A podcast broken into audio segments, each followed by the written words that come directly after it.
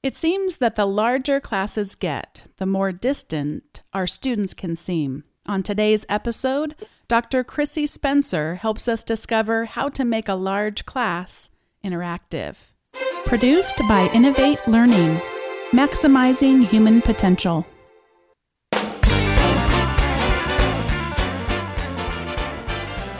Welcome to this episode of Teaching in Higher Ed. This is the space where we explore the art and science of being more effective at facilitating learning. We also share ways to increase our personal productivity approaches so we can have more peace in our lives and be even more present for our students.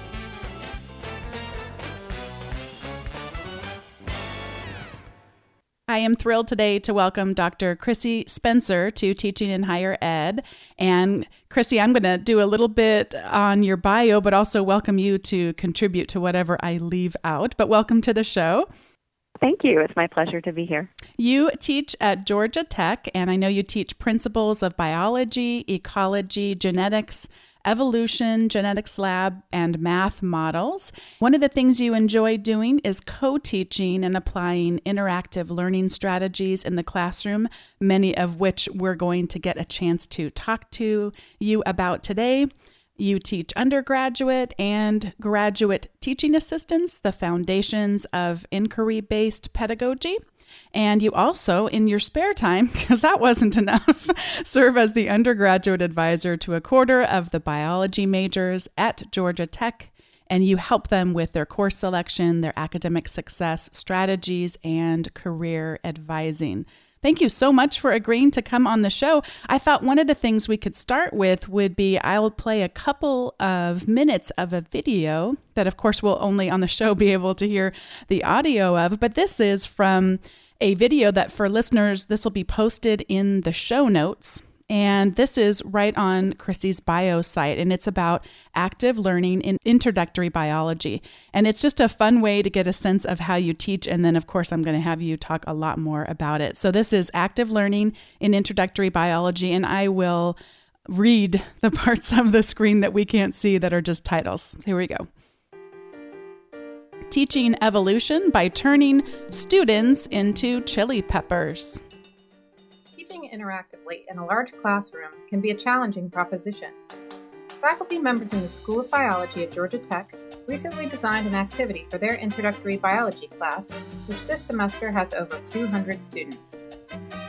The idea of converting the student population in the room into a population of chili pepper plants. So if you had a red note card, then you were spicy, and if you had a yellow note card, then you were mild or sweet in terms of your pepper phenotype. And then we ran a series of simulations that either simulated natural selection occurring in the population or simulated genetic drift occurring in the population. These are two different microevolutionary processes, and natural selection we harp on a lot, we talk about a lot. It's a mechanism of evolution that students have probably seen before, but genetic drift is usually new to them, and it's a more random process that doesn't have to do with um, individual phenotypes being better fits to their environment after evolution occurs. And so we were trying to get students to understand the difference between these two things using random number generation and calling out random numbers for individuals that perished through the evolution event or survived. What we're seeing now is a large classroom of students that are all standing up, and they're holding up cards. They're holding up yellow cards, pink cards. I don't know, Chrissy, am I missing any colors? Is it just two cards? No, that's the only two okay. in this exercise. Okay, and so some of them now have been asked to sit down by Chrissy, who's in the front. And you reproduced and made one chili plant baby that is the same color as you. Okay. I love it because she, she, at the end, I'm not sure if listeners will be able to hear, but she said, if you're still standing, that means you made one chili pepper baby. I think that's what you said. I think that is what I said. I yes, it's important it. that the chili peppers have to reproduce during this particular exercise, and it's not something we spend much time talking about, so I just make sure I say it in a very obvious way to the students. So I remember from my undergraduate, and in fact, it was a biology class that I took, that was a large lecture. I didn't have a lot of large lecture classes in my undergraduate, but this is one that I vividly remember. And I can remember us sitting there, and it's almost like if you could be asleep in one of those awfully uncomfortable desks where the chair is attached to the desk, and then that's what people would yep. do. It wasn't interactive. So tell me, what would I see if I came into one of your classes out there in Georgia Tech? Because it looks very different. It it does, and the, the interesting thing is that it starts in those same uncomfortable chairs with the with the bench, the, the desk attached to the chair. We have a lot of lecture halls like that here. We have a lot of nice newer ones, too, that are more interactive. But regardless of which kind of space you walk into, um, in my classroom, I like to make sure that the students are kind of running the show in the sense that they're responsible for the learning, um, which means that my classroom looks like chaos to the casual observer. But there's actually a lot of really good stuff going on in there. So you might walk into my classroom and eventually figure out that there are sixty students in the room, but they're split up onto ten different teams. Or there could be two hundred students in the room, and they're split up into mm, teams of six and seven and ten, sizes like that. Um, and they're working on some task. So the task might be up on the overhead, on presented on a like PowerPoint slide that's projected on the screen. It might be something that they have access to from our course website or through some sort of course question delivery system, like a clicker system, um, or a new system that we've just started using here called Learning Catalytics. But it, either way, or they could actually be working on a paper worksheet that we've handed out to them. Um, but the students are working through a series of problems or questions trying to, to get to the point that I'm trying to get them to understand. And I'll stop and interrupt them um, to say, I've noticed a lot of teams are having trouble with a certain concept, so let me talk about that for a few minutes and kind of draw their attention back to the front and give a brief micro-teaching on some concept that they're not quite nailing. Usually it's one that I'll know ahead of time they will not have been able to figure out, and so I have prepared for these moments. I'm really not just teaching on the fly. Sometimes I'll even have slides prepared to their immense surprise. Um, oh, that's what I didn't get, and she's got the slides right there on the screen. Um, and then I'll send them back into the activity to, to finish it out and try to get to the end of it.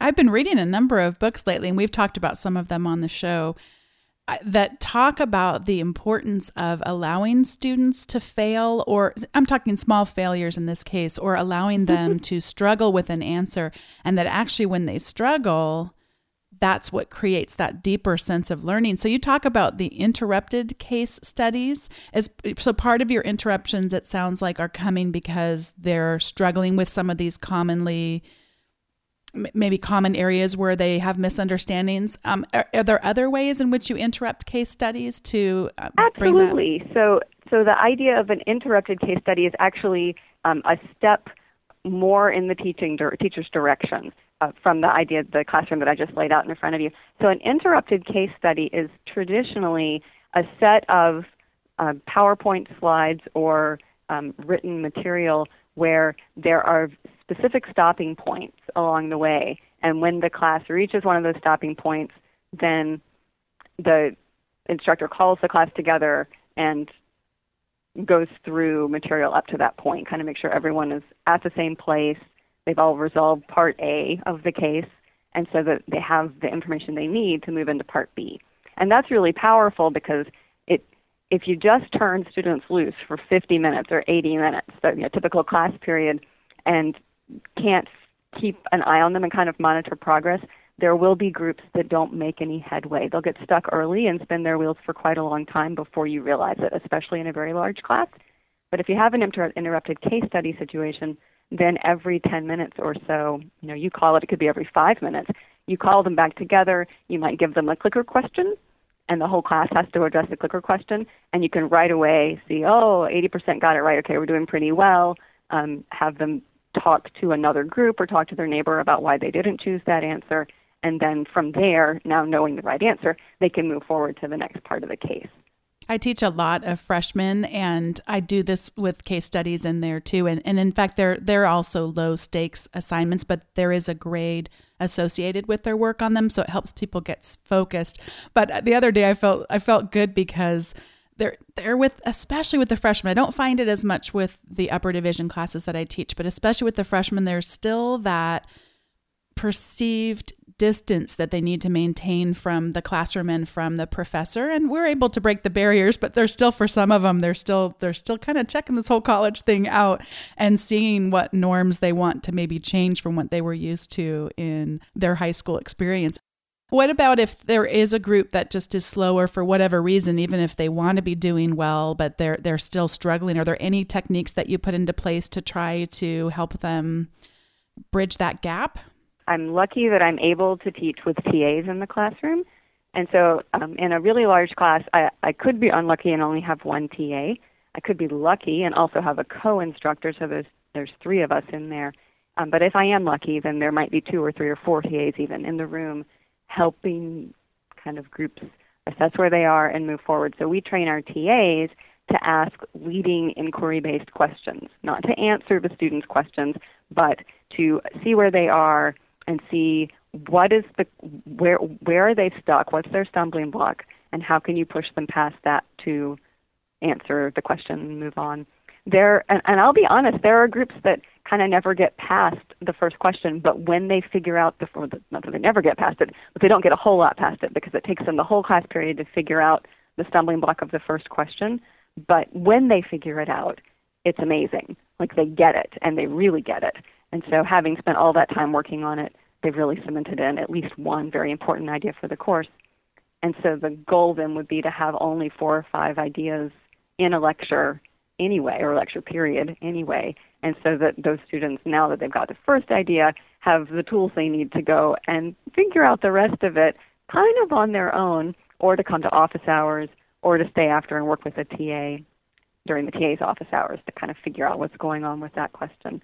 But it can be a problem. Another thing that you can run into when you have teams working in class is that you end up with a kind of dysfunctional team, that there aren't any leaders, They, none of them really want to be on the team, or there's some conflict between two individuals on the team, and those are things you have to deal with as well. And so learning those interpersonal skills of how to work in a situation that you're not really happy with and still be productive and get learning out of it at the end, which is the end product that we're going for on these teams, is important.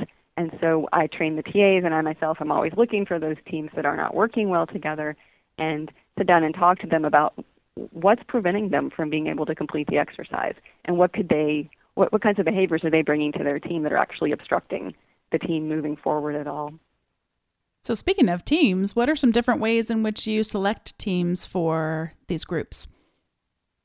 There's so many ways to do teams, and I have a few favorites. There's my absolute go-to, especially in a very large class, is called the C A T M E Team Maker. And C A T M E is spelled C A T M E. This team maker is at C A T M E dot org, um, and it's part of a collaborative project from a group of faculty from all sorts of schools in the U S Um, and they, it's a it, it's a website basically where you can go and upload your student roster into a FERPA-protected project, basically, and then your students can then complete a survey. And the survey questions include what their schedule is, what their leadership leadership style preference is, what their personal leadership style is, um, what their dedication to whatever project you're going to have them work on on the team is, um, and a whole series of other questions. And you can even include personalized questions like, what grade did you make in the prerequisite to the course that we're taking now? Or which courses have you already had, so that you can gain some knowledge of what their expertise might be. And then C A T M E, once the students have all put their information into the system, C A T M E just goes in with an algorithm where you select what's important to group together, things that you want to be like on a team and things that you want to be unlike. So you might, for instance, want to have teams that are, well, where, where all the students have the same level of dedication to the project. Or you might want to have teams where all the students are going to be free at the same times after class to work together on the project. And you can prioritize what's important to you in terms of a sliding scale for all those different categories that they've put their data in for. And then you just hit Team Maker and go away for a few minutes. So when you come back, it's built a whole bunch of teams. You can specify the size of team you want, et cetera.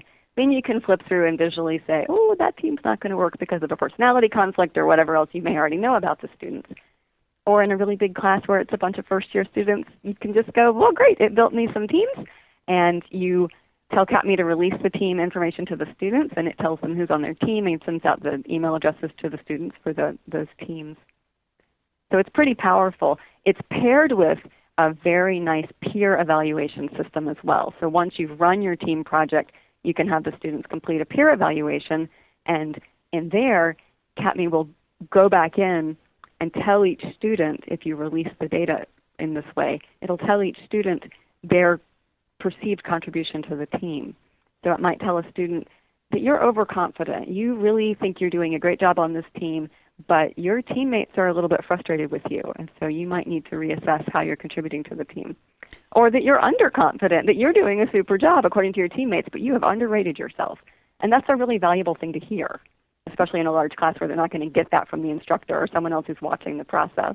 One of the things that I use in creating teams, too, is a team charter so they can walk through the conversation. It looks like they have a team charter and some support tools for their meetings to teach them, really, how do you have a meeting? How do you create an agenda? How do you have minutes? It just looks like such a powerful set of tools. I've never even heard of it before our conversation today, so I'm excited to dive in and see how it might benefit my teaching, and I know yes, that listeners we'll want it. to. Yeah, we'll definitely link to that in the show notes for anyone listening that wants to learn more about it. Let's talk a little bit about your switching from clickers, which for anyone listening who doesn't know what a clicker is, that would be a hardware device about the size of a credit card. They've come down to now, although much thicker. A lot of us, myself very much included, had had purchased these clickers and had the hardware device, and now things are really switching. And I know you recently made a switch. Tell us about your switch from clickers to the Learning Catalytics. It's a very nice platform, though. So this is um, an online system that gives you the ability to ask a multiple choice question or a numeric based question, just like most clicker systems do. Um, but it has, in addition to that, seventeen other question types, including short and long answers, a free response, basically, question types. And also the thing I love about it is it allows students to sketch and work with diagrams. So you can upload an image and have the student say what direction the effect is going to occur in, or sketch the relationship they expect to see based on their hypothesis once they run the experiment. Hmm. Or I mean, just it's or or say where on the diagram, just like point to this place on the diagram where the system goes to equilibrium, or where, you know, what represents a certain combination of things. So it means that, especially in the sciences, it, it allows you to really see whether students are interpreting a data set correctly into a figure, or if they can read a figure to understand what it actually means or predicts about the system that it's depicting. And those are both very important things to assess in the sciences, and they're hard to assess unless you have students draw figures and, and then you know, grade lots and lots and lots of papers. So here's an online way to do that, which I really have enjoyed. Um, I had an experience last spring where Learning Catalytics had just been introduced into our introductory biology series. We, there's a whole group of faculty at Georgia Tech that teach introductory biology. We have two different courses in the series. And we make decisions as a group about how the grading structure is going to work, what kind of clicker system or other thing we're going to use. And we had just decided to use Learning Catalytics as a group. So it was my first time teaching with it. And at the same time, I was teaching an upper-level course for the first time with a new instructor. To a new instructor to Tech, and I thought, well, let's go slow. We'll we'll do clickers with this because I think that it's really good as a new a new faculty member to be introduced to clickers. And so at the same time, I was teaching with both of these technologies, and I was so frustrated by the clickers, even though I'd never used Learning Catalytics before, and I had always used clickers. They they were so inflexible. The kinds of questions I had to write were so inflexible for that upper level course relative to what I was all of a sudden able to do in my intro course. You could ask all sorts of higher-order cognitive skills kinds of questions and think about applying and evaluating things. And, and I'd always tried to write clicker questions like that, but they're hard to write. And so I was finding myself in this upper-level course trying to write these really hard, not hard for the students, but conceptually difficult for me to frame, questions that really got at some sort of higher-order skill, higher-order thinking. And I could have just asked an open-ended question if I had opted for Learning Catalytics in that. Yeah, my my clickers are collecting dust, as I said, but but for now, listeners might remember I use a tool called Poll Everywhere. But so far, I've been using the free version, which which lets you have up to forty responses per poll. So as in a class size of no more than forty on their free plan. But I've thought about switching it over to the paid plans, and you can shift the cost to the students. It's not that expensive. It looks similar to the Learning Catalytics.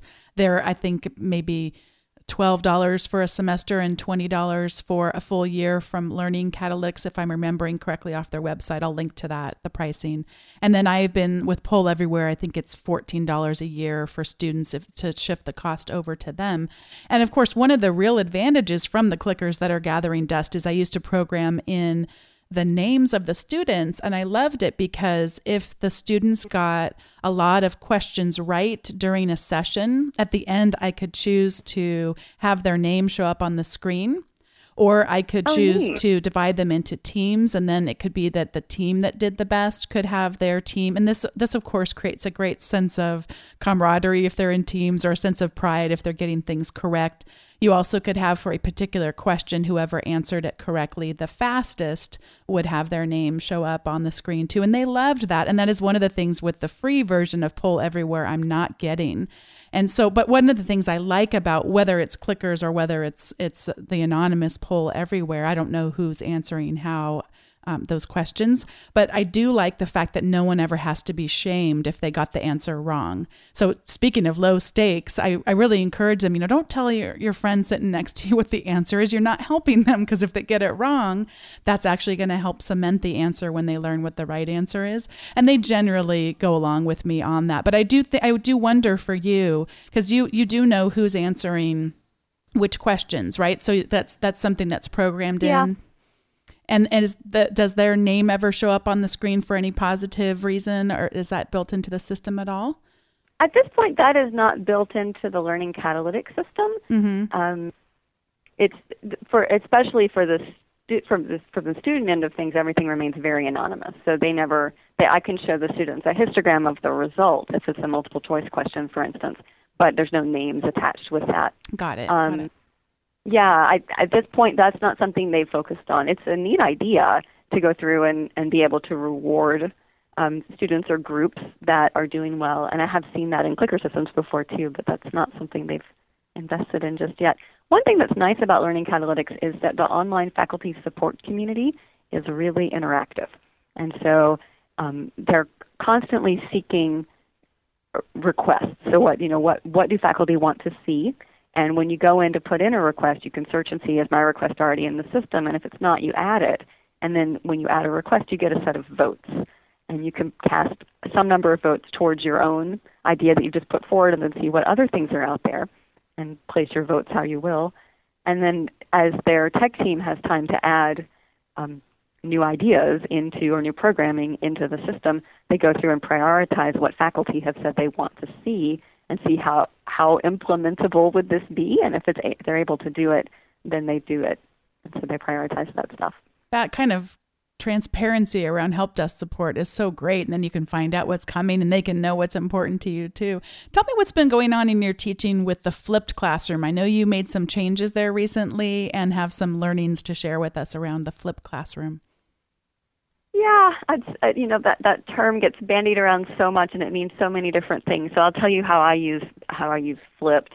Um, I don't build outside of class video material myself. At least I haven't taken the time to do that yet. Um, but I do hunt around for open access material, especially on YouTube and especially on Khan Academy. It's been a very good resource for me to. to find short videos that explain certain concepts to students so that they have access to that in case I'm not going to lecture on it. Um, what I have done is try to just really reinforce that reading ahead and reading the textbook in a specific way, not just from start to finish like a novel, mm-hmm. um, is, is the right way to prepare for class, and so that when you do come to class, we can do more interesting things and not just have me tell you what you know, out loud, what you could just read for yourself in the textbook. Um, so, so my flipped classroom has been a little more amorphous, I think, than some others, but it has allowed me to really use the in-class time um, in interesting ways. And so that's where I bring in the, um, at the very basic level, the clicker case, where there's a, a case study that we work through, and I just stop with clicker questions, which I guess have now become Learning Catalytics questions. um, I'll call them clicker questions, though, and uh, stop and interrupt the students and, and just check in with how they're doing on the case. Other things I have learned in flipping my ecology class this semester, um, I did a lot of things at once. Um, I decided to go, I, I, I well, let me back up. Right before the semester started, our Center for the Enhancement of Teaching and Learning um, did a pair of workshops on a process called team-based learning, which is a very specific kind of team learning where all of the learning in the classroom happens while students are on a team. It all happens in the team. So it's very little, and every once in a while the instructor will stop and give a quick input on stuff. Um, and that includes even things like the testing in the classroom has an individual component and a team component. And so I, I was so inspired by this workshop that I saw the week before classes started that I just decided I've got to do this. And so I bought the book. There's a book on it. I read most of the book. Probably should have read the whole book before I started on this. And um, I took what I could from it, given that my syllabus was built and that I had a co-instructor who was already on board for the course. And I just decided I'm just going to try this. And so I kind of halfway tried team-based learning in my class this fall, in my flipped classroom this fall. And um, I, I think I learned from that that this in particular, this thing called team-based learning, is not something you should do halfway. There's uh, things I had to leave out for various reasons. One was the way that the readings were structured in the course. Um, another was the fact that I had someone else teaching half the course with me. I, I just I had to skip over some stuff that I think would have been pretty important to include.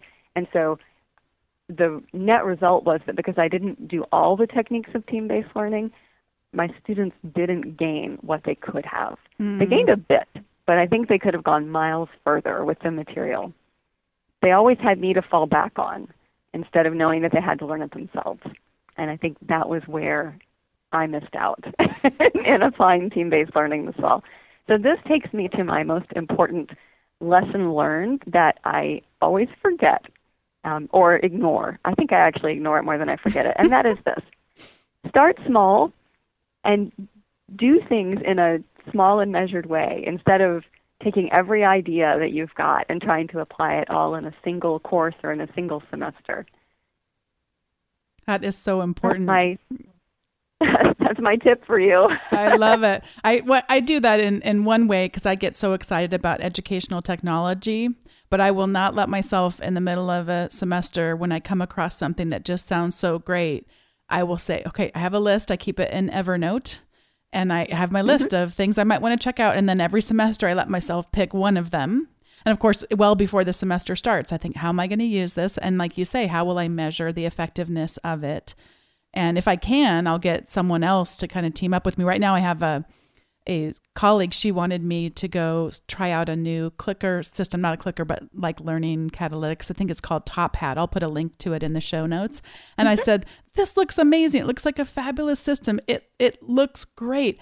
Not going to do it yet because I'd already put all this time into learning Poll Everywhere. I've got a lot of questions in there. I know what works and what doesn't work about that tool. And it's just, it wasn't worth it to me to make that change. So I have to kind of, like you said, start small and then have those measured changes and just do those incremental things as we go and using, keeping what works and then, and then adding things in to what doesn't work. So the last thing I want to make sure that we talk about, because I don't want to miss this subject, is something you said you've been thinking a lot about and working on, and that's service learning projects in the large lecture classes. Tell us about that, please.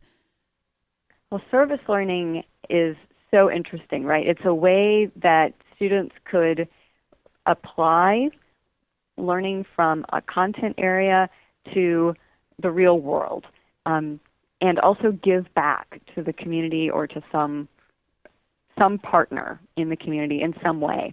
Um, and so in biology, I, I started thinking at the beginning of the semester, from when I started thinking about what are my projects going to be, I thought, well, in biology, the learning needs to be on a project, needs to be related to the scientific method. So students need to, you know, understand a system, generate a hypothesis in a system, design an experiment to test their hypothesis, run the experiment and gather the data, and then analyze the data to determine whether or not they support the hypothesis or not. That is the scientific method.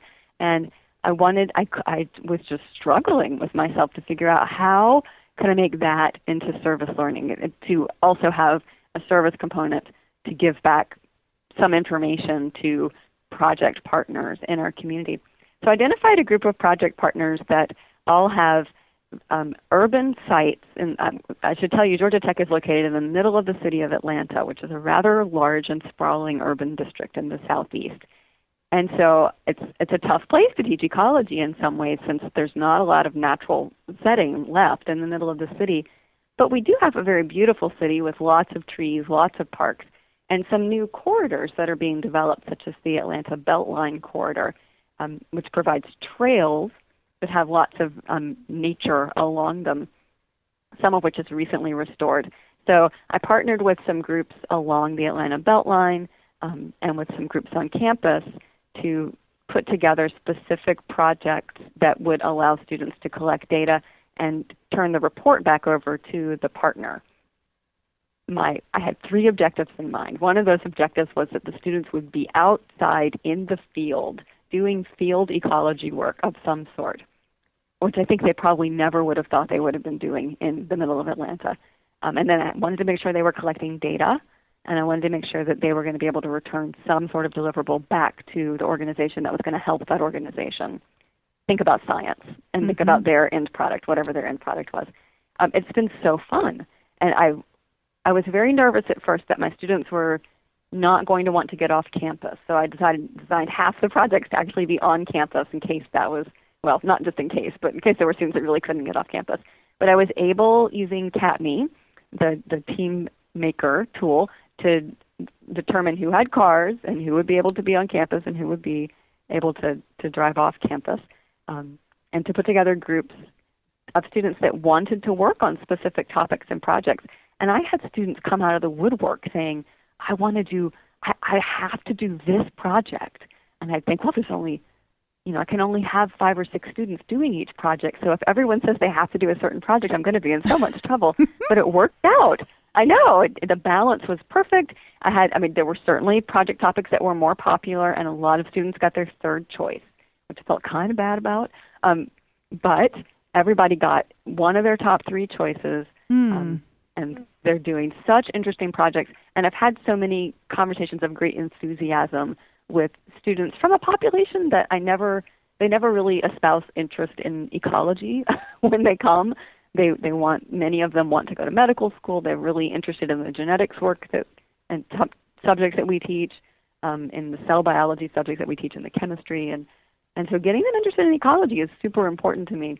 And this seems to be working, but it's a work in progress. Um, their projects are about halfway done at this point. Being in the South, um, we're now we're now hitting fall pretty hard, but we had a nice long late summer this year, so they've been able to be out in the field. It's been a beautiful fall, working outside. Hasn't been too rainy, hasn't been too cold yet, and I'm really hopeful that in the next few weeks we're going to have a really nice set of data sets to look at and give information back to these different community partners.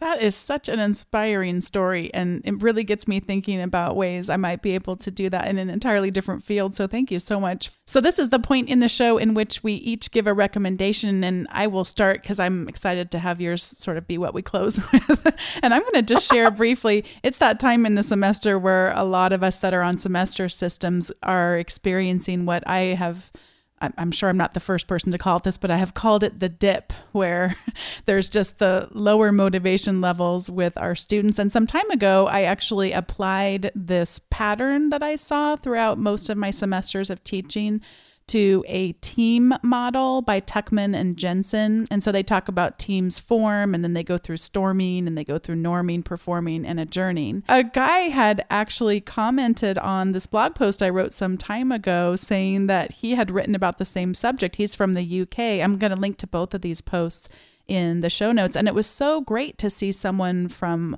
all the way in another country who had experienced these same patterns and had looked at it in both a similar and a different way. And to me, they're just inspiring to look back And he says that th- these are a list, he calls them a list of things to look out for if they happen. It's not like, don't have it become a self-fulfilling prophecy. We don't always have to necessarily go through that. But I have seen just, we do go through the season during different parts of the semester where it's a little bit just lower motivation, and start to have some more transactional conversations with students. And it's just kind of helpful to know that it happens and you'll get out of it. And there's some techniques you can use to try to break free from it. And, and anyway, it's been helpful to me just to think about, and it was nice to go back and revisit this semester too. So what is your recommendation for the listeners this week? My recommendation is to find things that you love in your life and bring them into your teaching in some way. Um, and there's two examples from this podcast that I just realized. Um, one of them is that Beltline trail that I was talking about. Um, that, that trail, the part of it that's been restored in Atlanta, is part of my daily commute. So I bike to work every day on it. And it was biking to work on that trail that really got me thinking, I have, my students could be out here working and thinking about this huge ecological restoration project that has gone on over the last two years on this trail. So there's one. Mm-hmm. Um, and the other thing is, we opened today by thinking about chili peppers, which is what I turned all my students into during that in-class exercise video at the beginning of our talk. Um, and one thing that I've been able to do this year is to put in my first real garden, my first real in-the-ground garden, um, where I planted chilies, among other things, and got to, to practice my applied ecology, as it were, by being an urban gardener in the middle of the city. Um, and that's been really fun, too. So bringing those ideas from the garden into my ecology class and from the trail into my ecology class has really motivated me to uh, have more fun in class this semester. Oh, I absolutely love it. And I, I love your inspiration to find things that we love and, and bring them in the classroom, because the students can see the passion in us. And that can be infectious too. What a wonderful example. Thank you so much. And thanks for joining us on the show too. It was really a pleasure to have you as a guest. Oh, it has been my pleasure. Thank you. Thanks so much for listening to this episode of Teaching in Higher Ed. If you have any feedback for future shows or guests, go to teaching in higher ed dot com slash feedback. If you'd like to subscribe to our weekly update that gets in your inbox every week, the great show notes with all the links to what guests like Chrissy recommend to us, that's at teaching in higher ed dot com slash subscribe. And we would love to have you give any kind of a review or rating on iTunes or Stitcher or whatever it is you use to listen to the show. It just helps other people be able to discover it, and also helps to build the Teaching in Higher Ed community. Thanks again for listening, and I'll see you next time on Teaching in Higher Ed.